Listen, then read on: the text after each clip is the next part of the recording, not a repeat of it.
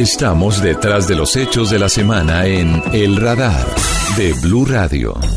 Esta semana que termina tiene particular importancia para el país porque de forma unánime el Consejo de Seguridad de Naciones Unidas aprobó la segunda misión, la segunda parte de apoyo de ese organismo multilateral para la verificación de los pasos siguientes tras la firma del acuerdo de paz con las FARC y luego de la entrega de armas por parte de ese grupo guerrillero. Para entender cuál será el objetivo de esa misión y cuáles son los desafíos y la necesidad de que todos abramos el espectro y permitamos la resocialización de estas personas, hemos invitado a Raúl Rosende, el hombre que es jefe de gabinete de la Misión de Naciones Unidas en nuestro país. Señor Rosende, buenas tardes, gracias por acompañarnos. Buenas tardes y muchas gracias por el llamado. Señor Rosende, quisiera primero que le contara a los oyentes la importancia de la aprobación de esta segunda misión de Naciones Unidas en Colombia. Cómo no, eh, la decisión que tomó el Consejo el día lunes pasado a nosotros nos parece que es especialmente relevante. Como bien dice usted, eh, la decisión que tomó el Consejo de apoyar eh, el proceso en, Colombia ha sido una, una decisión unánime. Quiere decir que todos los Estados miembros integrantes del Consejo de Seguridad decidieron apoyar eh, y responder positivamente la solicitud del presidente Santos en el sentido de desplegar una segunda eh, misión de Naciones Unidas de apoyo al, proceso. Porque ustedes recordarán que ya en eh, enero del, del año anterior, cuando se creó la primera misión de Naciones Unidas para verificar el cese de hostilidades y la dejación de armas, ya la decisión del Consejo no solamente había sido positiva, eh, sino que además había sido unánime. Y yo creo que este es un tema que, es importante recalcarlo, eh, porque no siempre eh, las posiciones dentro del Consejo de Seguridad son, son unánimes. Esto lo que sí refleja, me parece a mí, es un vasto consenso a nivel de la comunidad internacional en cuanto a apoyar el proceso en Colombia, en primer lugar, apoyarlo a través de una misión de verificación del cese y la dejación de armas, y en esta oportunidad apoyarlo a través de una misión que va a verificar dos temas distintos como son eh, la reincorporación de los ex guerrilleros de la FARC a la, vida civil y eh, también las garantías de seguridad eh, en las comunidades. Entonces me, parece que es muy importante y refleja un respaldo sumamente sólido a nivel de comunidad internacional. ¿Durante cuánto tiempo se va a tener la operación de esta segunda misión de la ONU en Colombia? ¿Y desde cuándo comienza su trabajo en firme en terreno? Bueno, eh, la eh, carta eh, cursada por el presidente Santos al secretario general de Naciones Unidas solicitando la, segunda misión, planteaba la posibilidad de una misión por tres años para verificar estos aspectos que le decía. La decisión que toma el Consejo es eh, habilitar una misión por 12 meses, pero son 12 meses iniciales. Usualmente este tipo de decisiones a cargo del Consejo de Seguridad se toman por 12 meses y posteriormente esto es eh, extendible, eh, bueno, el tiempo que se considere necesario de acuerdo a la solicitud del gobierno de Colombia y en este caso en consenso con la con la FARC. Este también me parece que es un elemento importante a, resaltar, si usted me permite. Eh, eh, muchas veces eh, Naciones Unidas establece misiones de paz en otros países eh, y esto es eh, una decisión de, los países miembros y es iniciativa de los países miembros del Consejo de Seguridad. En este caso, eh, la solicitud viene directamente del gobierno de Colombia en consenso con la, con la FARC, quiere decir que la iniciativa es una iniciativa interna que viene de Colombia y lo que hace el Consejo de Seguridad es simplemente autorizar y aprobar lo que fue solicitado por las entidades colombianas.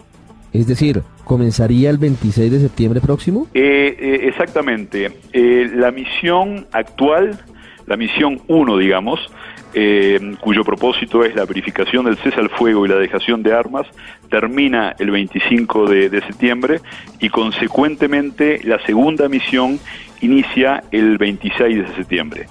Sin embargo, es importante mencionar que, así como lo, pidió el presidente en su carta y así como lo resolvió el Consejo de Seguridad, ya actualmente con los recursos que tenemos de la misión 1, eh, de la misión actual, ya comenzamos a hacer algunas actividades preparatorias para la verificación de estos dos aspectos, eh, la reincorporación de la FARC a la vida civil y eh, las garantías de seguridad eh, de las comunidades en las zonas de conflicto. O sea que formalmente es cierto lo que usted dice, que comienza la, segunda misión el 26 de septiembre, pero ya nosotros, eh, con los recursos que tenemos eh, de la misión 1, comenzamos a hacer las preparaciones para la verificación de estos dos aspectos adicionales y simultáneamente continuamos verificando lo que queda de la dejación de armas por parte de las FARC. Señor Rosende, tres temas puntuales antes de entrar al fondo de lo que será esta segunda misión. ¿Cuánto va a costar el trabajo de ese grupo de hombres y mujeres delegados de Naciones Unidas? ¿De dónde van a salir los recursos?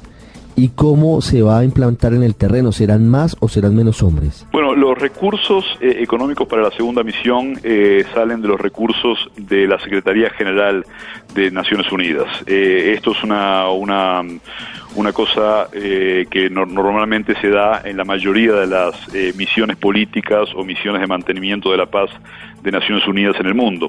Los recursos vienen de la Secretaría General en, su, en su vasta mayoría.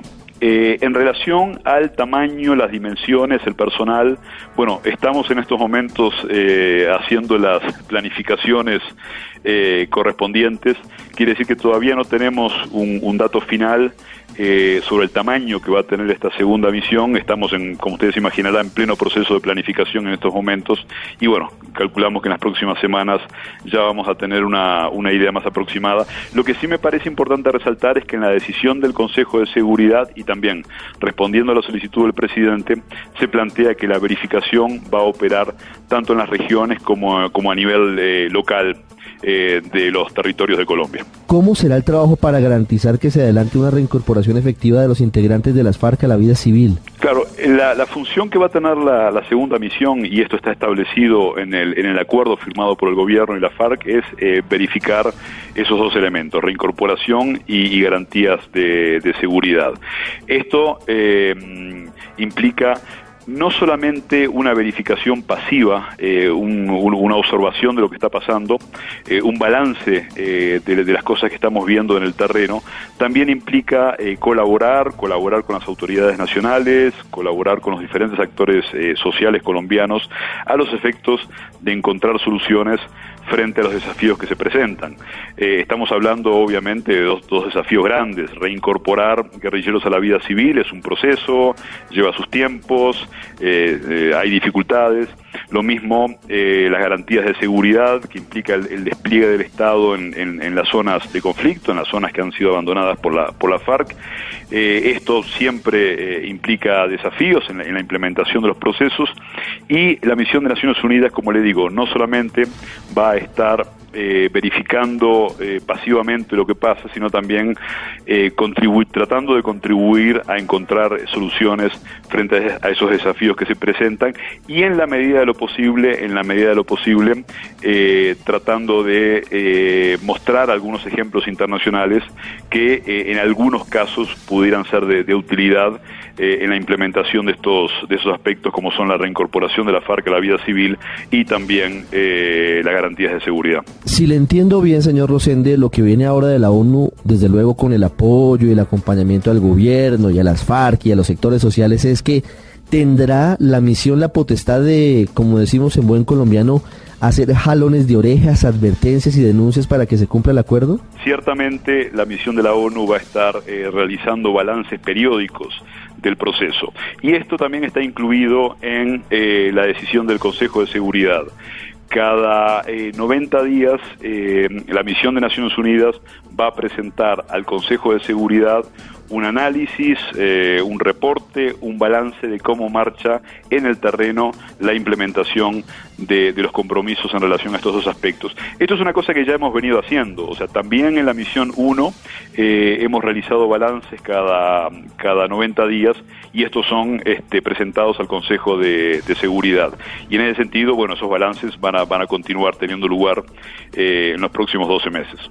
Señor Rosende, hay muchas quejas de guerrilleros de las FARC, hay quejas de organismos multilaterales, hay quejas de varios sectores sobre los incumplimientos, sobre todo del gobierno en eh, esta implementación. No se han terminado de construir las zonas de, concentración, no se han entregado todas las amnistías que deberían estar ya efectivas y garantizadas.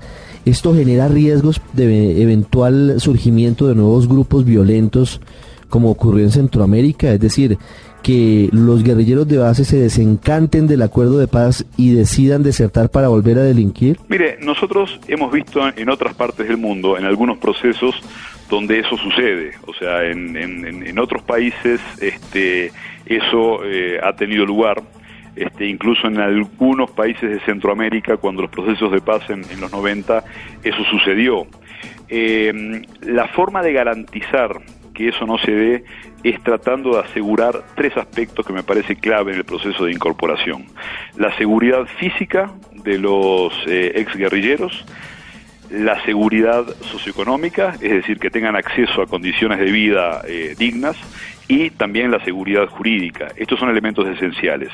Eh, ahora se ha culminado con el proceso de dejación de armas individuales, ya se está avanzando con el tema de, la, de las caletas a buen ritmo. Quiere decir que ahora que ya prácticamente está terminando el proceso de, dejación de armas, bueno, es el momento de eh, darle más velocidad al proceso de encontrar eh, alternativas socioeconómicas para que la reincorporación de la FARC a la vida civil se dé de la manera más eh, eficaz posible. Como le digo, si se garantizan eh, esas tres seguridades, socioeconómica, jurídica y física, bueno, esa es la mejor manera de evitar que se den procesos de, reciclaje de la violencia, como usted anotaba. ¿Cómo está la situación sobre el hecho de, ocupar el espacio por parte del ejército y de la policía de las zonas abandonadas por las FARC? ¿Eso se está haciendo de manera efectiva? Se lo pregunto porque hay quejas de pobladores que dicen, mire, durante mucho tiempo las FARC aquí fueron autoridad autoridad ilegal, por supuesto, pero eran los que dirimían los conflictos y hoy no están. ¿Cómo va ese punto en particular de la implementación? Como yo le decía, eh, uno de los dos aspectos fundamentales de nuestra verificación es garantías de seguridad eh, para las comunidades en, las zonas de, conflicto. Eh, garantizar estas condiciones de seguridad tiene que ver eh, fundamentalmente, fundamentalmente con eh, el despliegue del, del Estado en, estas zonas. Ese es un, factor clave. Eh, no solamente lo que tiene que ver con la presencia de la fuerza pública en estas zonas, que sí es, es imprescindible, es una condición sine qua non para que la seguridad pueda eh, ejercerse en esos, en esos territorios. También, obviamente, lo que tiene que ver con el Estado social, con la prestación de servicios eh, de educación, de salud, eh, etcétera. Quiere decir que este despliegue del Estado es realmente uno de los factores fundamentales. Obviamente, el conflicto tuvo lugar en algunos de los lugares más alejados de, Colombia. Obviamente, la gran dificultad en ese despliegue, estamos hablando de, de zonas de muy difícil acceso, de zonas eh, muy remotas. Eh, obviamente esto, esto va a llevar tiempo, esto es un proceso, inevitablemente, pero sí Así como yo le decía que en el tema de reincorporación, eh, este es el momento de darle eh, velocidad a, los proyectos y a los programas de reincorporación socioeconómica de los, de los eh, miembros de la FARC, lo mismo con el tema del despliegue del Estado en, en estas zonas. Claro, la particularidad de Colombia es que todo esto opera en zonas donde hay otros grupos armados y donde hay economías ilegales y por eso la necesidad de darle mayor velocidad a este proceso. En ese sentido yo le quiero decir que eh, el, el post-conflicto colombiano presenta esa particularidad que no necesariamente la hemos visto en otras en otras experiencias que tienen Naciones Unidas en otras partes del mundo. Y es justamente que esto se realiza en contextos bastante difíciles. Pero bueno para superar esos esos desafíos esos problemas la necesidad de que ciertamente eh, el Estado social y el y la fuerza pública se despliegue rápidamente en, en, algunos de estos territorios acaba de llegar de Nueva York a, a Bogotá y ahora se irá a hacer un recorrido por las 26 zonas veredales transitorias de concentración donde están las FARC hoy. Señor Raúl Rosende, jefe de Gabinete de Naciones Unidas en Colombia, gracias. Bueno, muchas gracias para usted y para toda su audiencia.